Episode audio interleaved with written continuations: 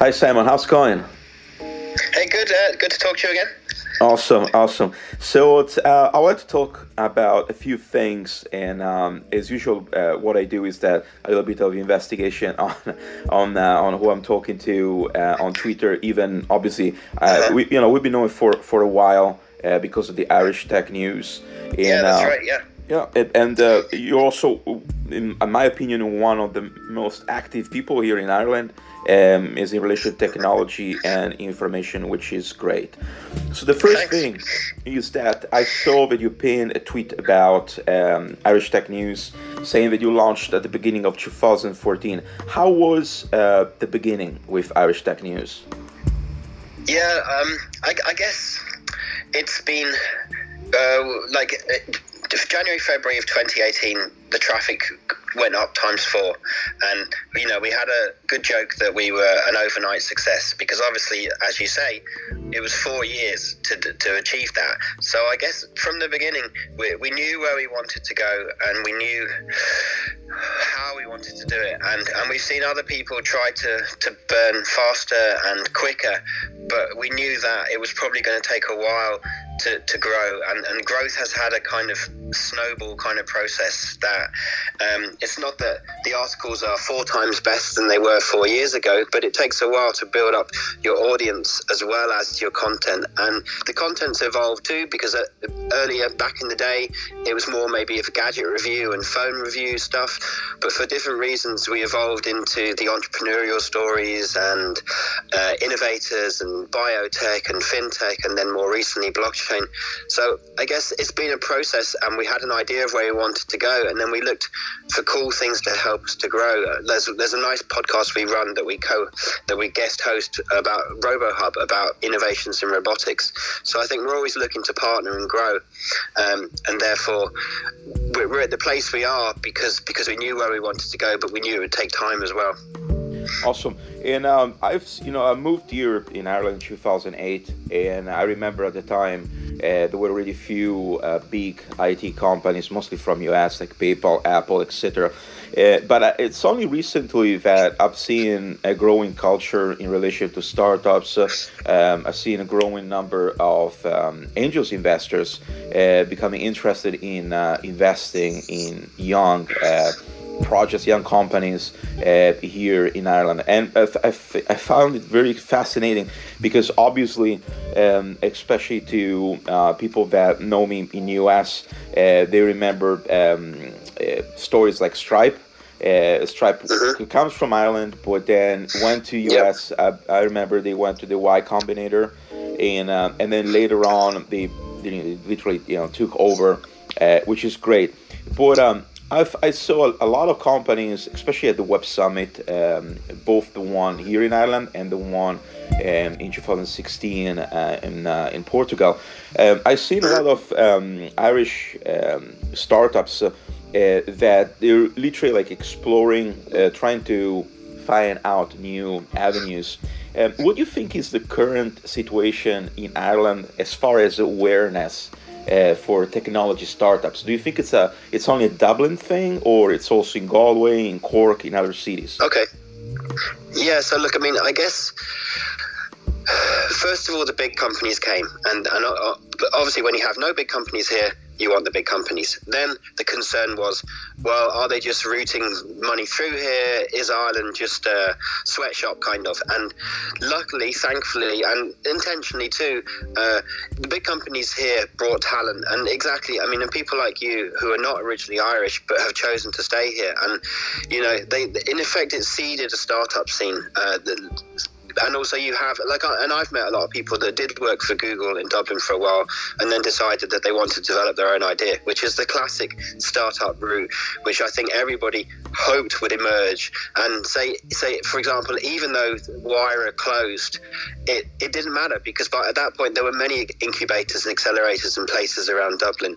And therefore you know the, the, the hope for evolution I, about four or five years ago at a lot of events in Dublin you'd hear people talking about Israel Israel, and Israel was a startup nation, and why can't Ireland be like that?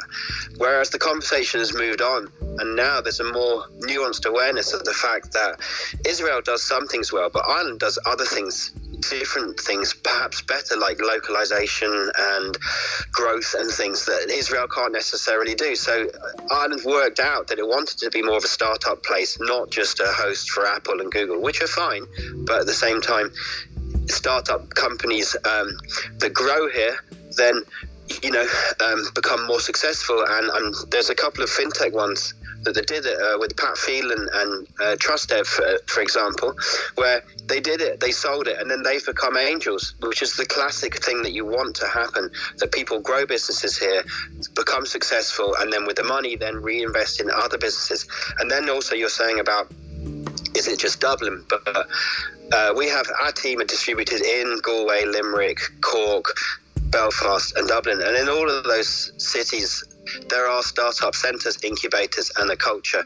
And also with the IDA, you know, they're looking to have businesses not just be based in Dublin, so that they might go to Donegal or somewhere. And again, you have the spin-offs of people who come to work for the companies and then leave, but, but like the area and develop startups. So I think I think we're in a very healthy and positive position, better than ten years ago, where we have the startups and they're not just in Dublin, and there's a thriving scene. So I think it's very positive. And again, I mean, Ireland is a small country, so it's not going to dominate in everything, but it's worked out. Find your niches, grow in your niches, and scale out quickly out the country. So I, I think it's more than just Dublin, and I think it's a healthy thing. Yeah, definitely. And uh, also, as a personal experience, um, I was about four months ago. I was in San Francisco, and um, I went there for a technology conference, and, and I had a chance to check a little bit of, uh, you know, the you know the classic uh, Silicon Valley scene, and you know the, the, startups that are trying to compete with the, the technology giants that practically dominate you know the uh, the San Francisco Bay Area. But um, I've, in my opinion, maybe for uh, you know Ireland uh, is also uh, has the advantage or don't have that push to sell out um, because a lot of those startups they're, they're not really focused on research and development. They're more looking into build a product and put it in the market as soon as possible basically and, and literally trying to cash out. Well in Ireland there is uh, maybe there is there is a, the right situation to look more for uh, for quality uh, because the, we there's not we don't have that rush um, to sales that is present in certain countries like in US or in or in UK so, yeah, uh, I do you think about that? It? because it, there are pros and cons. Because obviously, Silicon Valley area per capita, more investors, but at the same time, investors with higher expectations and maybe looking to flip faster. And then you might get, as, as the founder, you, you might get sucked in, get funding, and get burned out and spat out the other side. Whereas over here, you might grow slower, have a harder struggle for investment. But when you get the investment, it's the right investment, and and you have a more sustainable company. So, look, I mean, I, I, think, like you say, going over there is always super interesting. At the same time, you go over there too, so particularly San Francisco, and you have all the issues with housing and quality of labor, and we, you know, your staff getting poached by other people. So, I, I, like I know a lot of young guys coming out of Ireland who who think that streets are lined with gold and the grass is greener over there, but equally many others realize that Ireland is a great place to grow your business as well. Yeah, and what what do you think about yeah you know the whole startup uh, role in the jobs world, for example? Um, do you think that um, for Ireland um, it will actually be an advantage? Uh, it will actually create more uh, more job positions, and help the economy because right now, um, as we were talking, there is uh, there's a lot of investments and a lot of company coming from outside um, in Ireland and uh, creating jobs, recruiting people, etc. Uh, but it would be very interesting to see um, technology companies that are from Ireland. Um, you know, we've seen this in the pharmaceutical industry, but for technology and seeing what will be the result with the new generation, uh, which is a lot more uh, technology um, sensitive, you know, uh, technology driven mm-hmm. uh, than the previous generation, where technology was okay. I'm gonna, you know, I'm gonna get this degree, and therefore I'm gonna get this job. Nowadays, technology is more a lifestyle, and and therefore offers uh, more avenues and more uh, possibilities. What do you think? how do you think this will integrate? So we have this growth of startups, but they have a slow lifetime slow growth uh, but stable. Uh, and then you have on the other side uh, more and more people that they are proficient, are fluent in in the technology, in development. Uh, they come up with great skills. At the same time, they have access to more and more information and, and quality education. How you think the two things will come up together in say in the next uh, four years or five years? Yeah, look, I mean, so uh, I guess for one insight I have to this is, is I have worked with a few recruitment companies, and you know, they just in Ireland they just can't find enough qualified people to fill, you know, Python programmers, Java, database integrators, and stuff. So, you know, I think therefore, if if you're Irish and looking to work in this area, it's a fantastic opportunity because there are almost more jobs than there are people to fill them. And, you know, so the, the recruiters are looking to Russia, Italy, Spain, and beyond Argentina, you know, to, to try and bring over enough people. So, therefore, they're definitely creating the jobs. And then the challenge is, whether they can find enough people to fill them. Um, and then if you're talking about technology, in general, um, I, th- I, th- I, think we're also moving to a point. I mean, I think you know, as more and more things come out, that you know, it turns out that Facebook have been selling private conversations to third parties. Um, I think I think we've we're reaching a point where people are are re-questioning that just because something can be done and just because something technology has driven something, is it necessarily a good thing, uh, and at what cost? Um, are we getting the things that we get? And I think because of this, you know, it's an interesting time, and I wonder if people beginning to think about yeah it's free but obviously if it's free it's it's it's taking elements of me and who i am and and do i necessarily want all of that information so i, th- I think the fact that they brought gdpr in is good and and yet i think no one has completely worked out the implications of what that means versus the services that we've been using so I guess one, yeah, there's a big opportunity and there's lots of work in this area. At the same time, just because something can be built, I think there still needs to be some thinking about does it need to be built? And you know, we've uh, for now we've kind of seeded a lot of how things are done to come to private companies rather than government policy. And I think we have to work with that one out and push it back and work out, you know, you know, should Facebook be deciding who we vote for? Now, obviously, they would say that that's not really what happened. But we, the more it digs into and the more data that I think people are less sophisticated than they like to think they are, and you know, the the data was mined to work out personal profiles of people to create things that would resonate with you, to make you do things. And I think there's still a whole area in terms of ethics and things like that. I guess I've just been reading the 21 Lessons for the 21st Century by the Israeli author, and I, I think we've moved very fast into an area, but we haven't necessarily thought about all of the implications of, of where we are. And, you know, if we look at you know, say, you know, the kids who've only ever known this and have a swipe like behavior and tension spans, I think there's a lot of things still to look at just to, to go technology is good but but but what are, what are the costs that we're you know incurring by embracing it you know 24 7 Oh yeah, definitely. Uh, that's the same author of Homo Deus, uh, which great, yes. book. Uh, yeah, he points out, along with uh, a bunch of other people uh, like Neil um, Tyson, uh, the astrophysicist, uh, and a bunch of other great educators, they all point um, to the fact that uh, technology is growing exponentially while uh, mm. humankind is kind of like trying to chase uh, with all the tools and with more and more um, consumer level technology which is being introduced uh, basically every every quarter so four between three or four times every year um, in the last four or five years, we have new technologies that are introduced on a consumer level, which is a great thing. But at the same time, um, there is no there's no training. Like people, they're just using the yeah. technology. They don't know how it works. They don't know what is yeah. in the back end, and they don't know the uh, the, the the consequences of using technology and how to handle it. And I guess that's why also um, we had so many issues with. Uh, uh, security vulnerabilities and uh, and the raising awareness around um, privacy and data protection. And one of the um, one of the uh, contemporary um, topics in technology, um, which you, you you cover extensively uh, on your Twitter profile and on Irish Technology News, uh, is the blockchain. Uh, as you know, yes. as, as kind of like a rediscovered technology because it's been around for a while. Um, first, we had you know uh, distributed uh, systems. You know, people discovering things like Dropbox and Google Drive.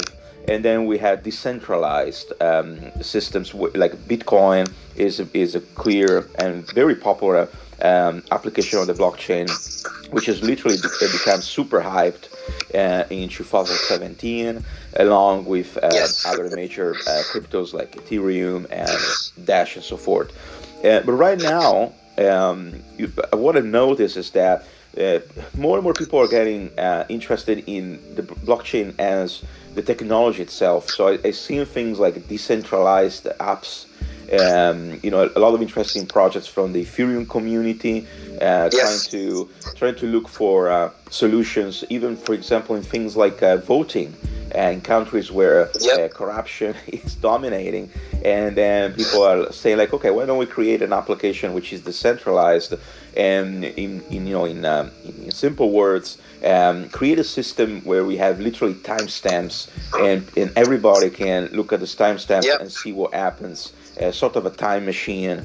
Um, so now it's, it's, you know at the beginning of 2019 so it's you know it's a little bit um, would be a little bit crazy to try to um, you know to, to make assumptions on what will be uh, what will happen to the blockchain uh, technology what, what we're going to see happening uh, during this year. But we definitely have seen that uh, just like any you know new thing uh, or anything which becomes mainstream um, we kind of burned the hype around blockchain with uh, with you know with the cryptos and this is for you know for people that were looking obviously for uh, you know cash out easy, uh, you know, get rich quick schemes, you know all this kind of stuff, which is uh, all over the place on on platforms like YouTube. Uh, but right now, um, you know, we're seeing, for example, I've seen on your on your Twitter page very interesting um, examples of um, yeah. applications of the blockchain in third world countries to create a new sustainable economy.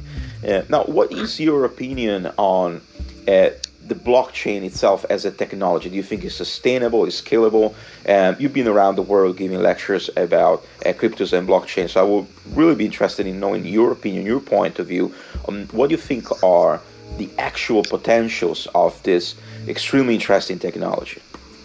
Yeah, look, I mean, so I guess the great thing is, is um, probably researched in 2016 and published in 2017 was the blockchain revolution by uh, Don and Alex Tapscott, which really outlined the use case potential of areas where blockchain type technologies blockchain but like it's already you could say that with hyperledger and a few other variations you know we, we may be into several versions of it but basically it could be transformative in terms of land ownership and things which up until now in places like maybe Zimbabwe, where you know someone comes in and just changes all the records, and then you know you've lost your farm. You know, uh, in these areas, moving away from the hype of Bitcoin going up and down, blockchain could be a very useful technology, and therefore, I think that's those are the areas to focus on. And like you say, I did tweet recently because uh, somebody you know put out the, the, the same old chart about the uh, the Gartner the, the, the hype cycle and and we're in the valley of disillusionment. And and I, and I just felt that it was a slightly lazy comment because the thing is is that yes things get hyped. Yes expectations get over pumped up too fast. Sometimes in, in many ways the mainstream media is a bit of a problem because it's it's too complex to write about several thousand cryptocurrencies. It's too complex to write about the intricacies of blockchain. It's simpler to write about price goes up, price goes down, the technology hasn't delivered. But the reality is, is that I mean, and again, as a you know, as an ex software engineer, like things take longer than you'd like them to work because there are bugs you have to check, things you have to run 101 scenarios, and then you find edge cases. So, this doesn't mean that the technology is bad, wrong, or won't work. This just means that while with crowdfunding you could raise several million in, in a week or 30 days or three months, to build it and build it well still takes time. And to, you know long often to build it takes a lot longer than to raise the money. And so therefore i think people forgot that a little bit and they thought oh look if i you know if we raise the money then why isn't it working by tomorrow? Whereas like you say with elections and stuff it could be really useful. It could be you know like ireland dipped its water in with e-voting and then kind of recoiled because you know it, it didn't really have it right But with blockchain and it being decentralized, it could be great. I mean, if we think about you know the hanging chads in Florida, and you know important elections have been in the in the past, in the, in the recent past, decided by human decision intervention rather than you know the, the black or white. It's on the blockchain. It's you know there's either 51% voting for you or there's not. And in those areas, and like you and in the tweet I mentioned, I wanted just to mention technologies that are actually doing things just to get us away from hype and bubble conversations about price of Bitcoin, and instead look at where is it working and what things is it really doing that's useful. And and the thing is there are a lot out there and most of them are just getting on with it and building the product. And the classic thing is is that you might not be the only one building the product. There might be four other people who've got a similar product. So then it's about how do you build a network? How do you get happy clients? And a lot of that goes back to the techniques of any good business that you you work with your clients. You make sure your clients are happy to a point you know the customer's always right until they're a pain in the ass kind of thing. But you know these are good business principles regardless of it's blockchain or not. And i think the ones that are going to succeed are going to combine innovative cutting edge technology with smart business practices as well. So you know i think things are going well, but obviously mainstream media got everyone excited that you know, but last winter you were going to make billions on your Bitcoin, and then obviously, unfortunately, they just got played by because on the other hand, a few people own a very large amount of Bitcoin, and therefore everyone else is slightly chasing the fumes on that one because you know, if you're buying 18,000, but the original guys bought it at less than 3,000, they're already up, and you're probably the one who's going to get burnt on it. So that's why I think it's more important to look at blockchain and elections and land ownership and interesting things that it can do. I think that's that's the value, not whether your price is going to go up 10% tomorrow. Yeah, definitely. And um, also, I think that you know, based on my observation, um, you know, the blockchain, uh, uh, the concept behind the technology, um, it's very interesting. It's kind of, it's kind of like, uh, it, you know, it's being reflected properly um, in the third markets, uh, in my opinion, because we as the first world, uh, you know, I'm talking about from the economic economy perspective in the infrastructure, um, we tend to forget uh, the values uh, behind innovations. Uh, we try to um, be very subjective uh, when new things are introduced, uh, and and also lose the point, the focus on the community aspect of technology, because all the major um, innovations and all, also all the big um, technology giants, uh, they leverage heavily on developers, communities, and um, and on extremely high level uh, customer service because they know that feedback uh, is extremely important. And in the case of uh, blockchain, I've seen uh, interesting applications in Africa, as you just mentioned, also in Southeast Asia. Uh, because they didn't they didn't have you know we, we experienced the you know a banking infrastructure and economic infrastructure economy infrastructure. So somehow right now um, you know we're comparing to what is the past and then we're creating hypes. But if you go in the third world where the banking infrastructure is just bad or non-existing uh, it's kind of like a straight jump into the innovation. Just like this yeah. they, they jump straight into smartphones and they bypassed uh, you know the you know the desktop computers and smartphones are. I mean, that's why popular. you know. So M- M-Pesa in Kenya, you know, is, is yeah. great because it was secure mobile payments, and like you say, it bypassed the fact that people didn't have banks, didn't have access to the traditional network, and then again, like on social media, someone's talking about you know, a whole bunch of companies, uh, Facebook and Instagram and all of this, and they and they completely forgot to include WeChat. And, and yeah, you know, what the Chinese have done is probably transformative. And, and again, while Stripe are cool, you know, WeChat, WeChat have more business transactions running through through their platform than, than, than the Western ones do. So, you know, and, and often when people look at the, the, where will fintech innovation, financial technology innovation come from, it's probably going to be China, India, and Africa because you've got the numbers using it. You've got lower levels of technology that then people just jump straight in, like you say, they don't have the legacy, and it's uh, super interesting. Um, and therefore, uh, Zipcoin is the recent one we were looking at like, to try and work out remittances because up until now, you know, the, the, the, money that the price that Western Union charges is to for the people to send the money back home, back to Western uh, to developing countries um, from from where they work is is is you know punitive. So therefore, there's a massive opportunity, and you know, I guess I, I completely agree with you. And we've been fortunate in that we've been sent a lot of books, Harvard's Business Press, and other guys, case studies of what's happening innovation in China, in India, and in Africa. And it's the Chinese investing in Africa, and it's you know the Chinese moving factories out of India because out of China because the costs are too high over to India or Africa. And, and this is where the innovation is happening and it's a place to watch. And I guess in some ways it makes sense. If you've got less resources, you have to be more creative. Um, because conversely, I have worked with some uh, very large Western companies that probably had too much money, too much R and D, and too many people, and and years pass and releases don't come out on time. So uh, I, I think that is where it's the place to watch. I mean, I'm due to go to South Korea in a couple of weeks, and I'm super interested to go over there because, in some ways, number one, you know, that's a country that in 30 to 50 years has massively changed, and and now it's it's probably a world leader in many areas of technology. So, I, I think you know we have to get out of a Western-centric perspective because outside of there, the, these the rest of the world are moving fast, and it's super interesting. Oh yeah, definitely.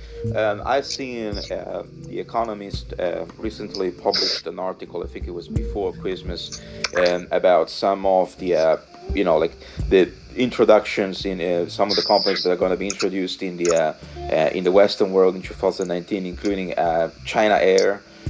which, um, I, I, believe I'm correct, they're going to introduce a flight uh, from London to Sydney for uh, 340 to 250 dollars which is incredible wow. if you think okay. about it. Yeah. And, uh, and this is going to go and compete, um, you know, right next to Ryanair for us in Europe, or to uh, American Airlines, or any other or Virgin Atlantic, etc. Um, this is somehow um, showing that even at the level of huge companies, um, it's kind of necessary uh, to go beyond the old school uh, concept of uh, nationalism. And um, I remember um, actually uh, Yuval Harari, um, as an mm-hmm. historian, he mentioned several times uh, the concept of uh, global liberal order.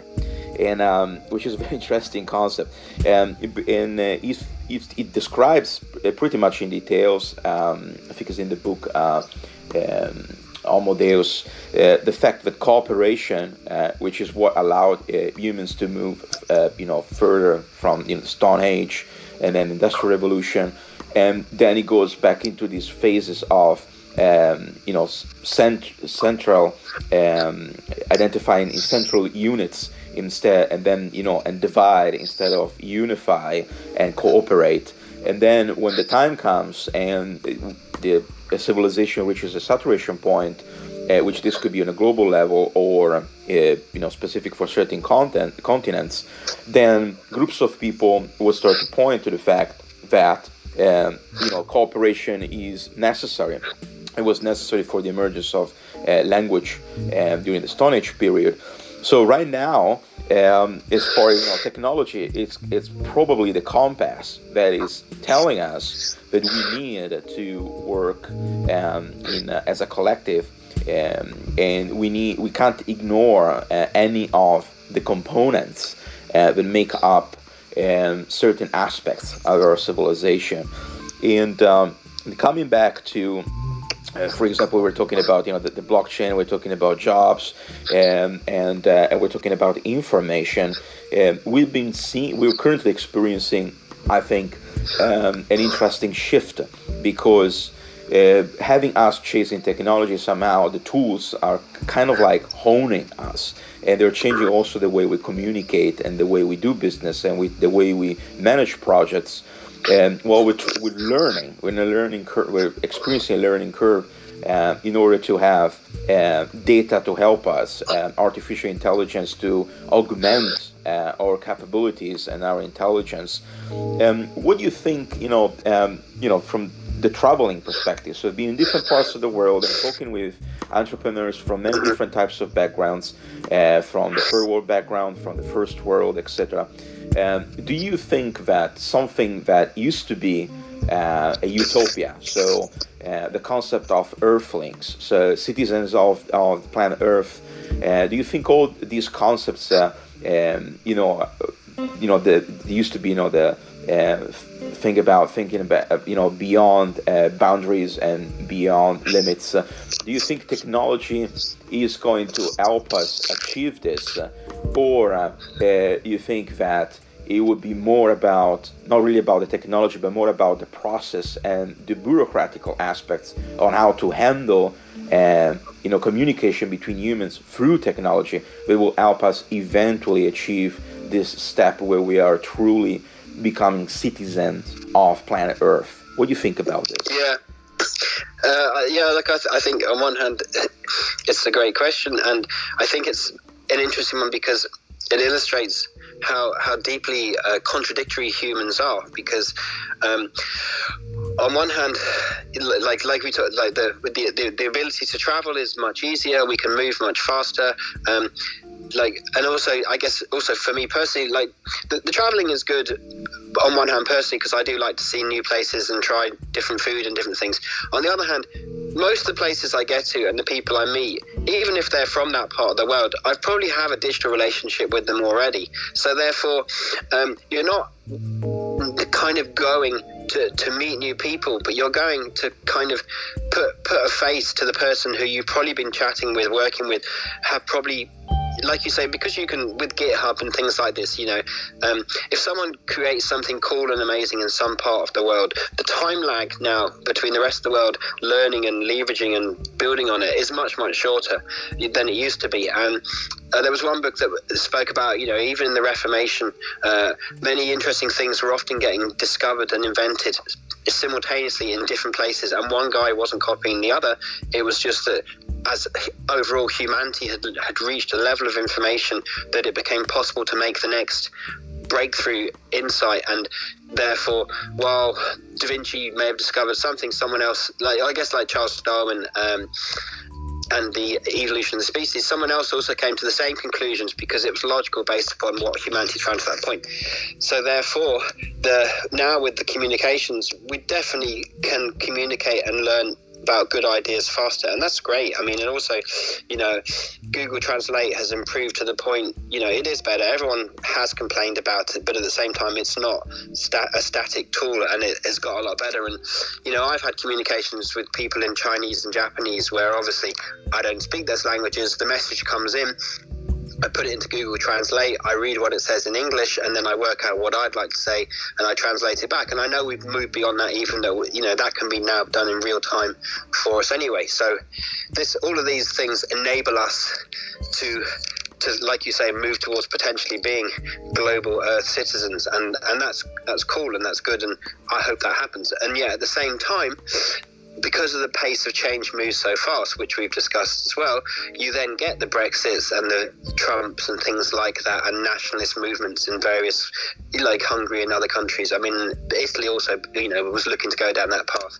Um, so you've got this thing where why, why do we have this contradictory thing? And I think it's because the change is exciting, revolutionary, and interesting, but at the same time, uh, you know, in each in each country, you know, the population is not monolithic, and some people are deeply disconcerted by change because obviously, you know, in some ways it's natural to resist change because change is different. It's not like how things used to be. And usually the next thing you can add to that is things are not as good as they used to be. It generally is something you will often hear from an older generation.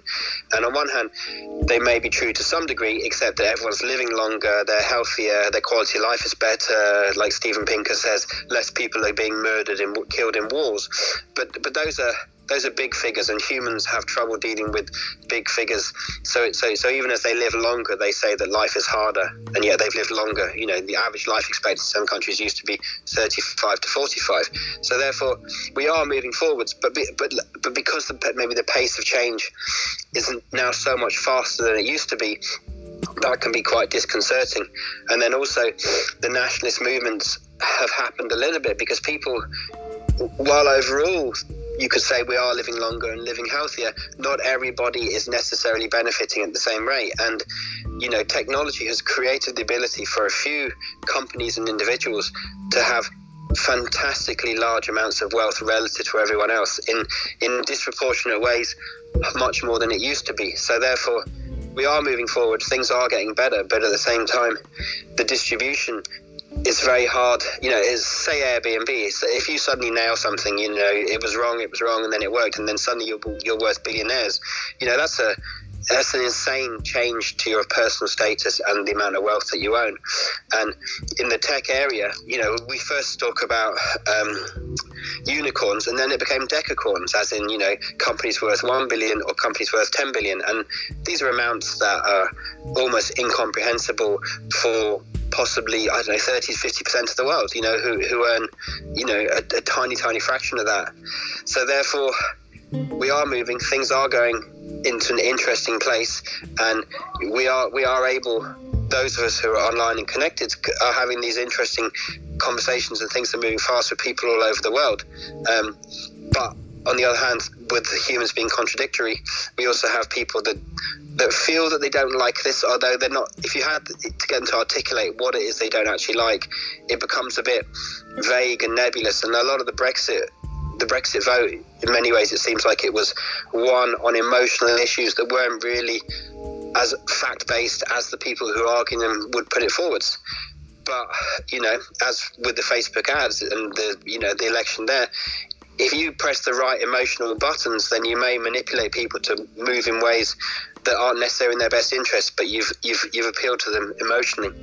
So, therefore, you're saying, where are we at? And I, I, I think overall, we are more connected. I think you know the fact that China's just landed something on the other side of the moon, India's looking to land on the moon as well, and you know the even the space is becoming privatized, and that's probably a good thing because when it was, you know, solely NASA and state funded, things move slower. All of these things, and like you say, Elon Musk's rationale is, is to to promote the survival of the species, you know, and I think that's a very positive, forward-looking thing. Um, so I think a lot of things are good.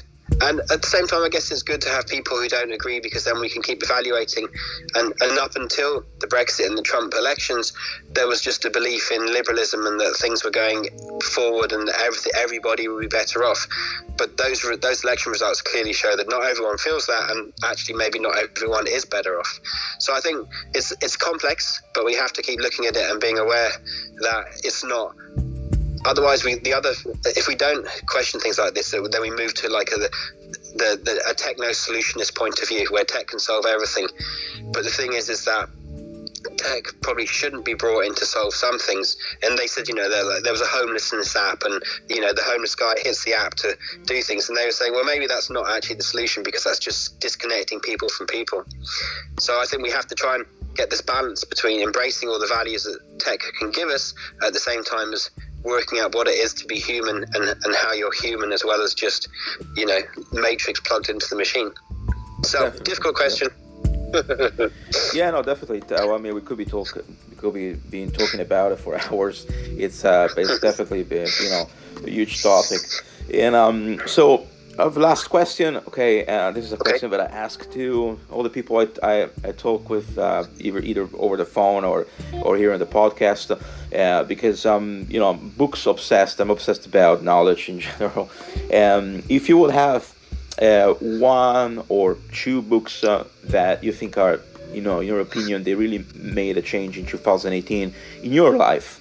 Uh, so something that they told, they teach you, and uh, books that maybe you will come back sort of as a reference.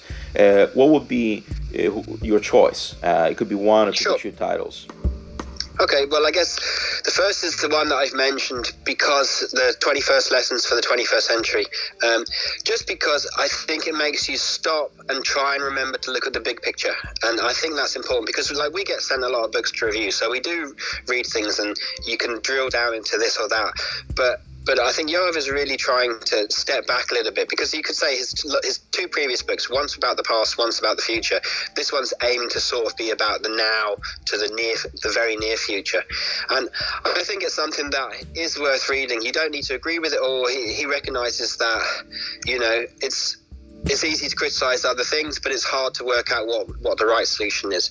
And, and even that level of just saying, well, let's pull back and look at the big picture, I think it makes it well worth reading. I think it came out maybe half a, half a year ago, but it, I think it's still a very relevant and interesting book. And it's definitely one, and it's not too long, so therefore it's useful in that way to read. So that's definitely one that I've enjoyed reading. I am enjoying reading at the moment. Um, what else? Um, I guess the the blockchain revolution they brought a rev, they brought a revised edition out in 2018 by Don and Alex Tapscott. And again the first book was the, the book was very useful two years ago but even so much things move so fast that I thought it was great. And in the revised version there's like 100 new pages where they've gone and found how do things play out. And I think this is the thing we are still in a very early stage for these things. And so those are two books that I think I've found useful. And I've I've, I've recommended other people to have a look at to get one a big picture and two a, a, a, more detailed analysis of what blockchain can be used for. So those are two. I mean, come back and ask me again, and I'll give you a list of ten. yeah, same for me. Awesome. All right. Thank you for your time, Simon. And um, Thank I you. look forward maybe in, in the future uh, we will have another chat. Maybe say you know halfway during 2019, August, July maybe some awesome. interesting stuff to talk about. All right, take care, I look Simon. forward to reading the book as well. Yeah, oh yeah, thank definitely. you. bye bye. okay.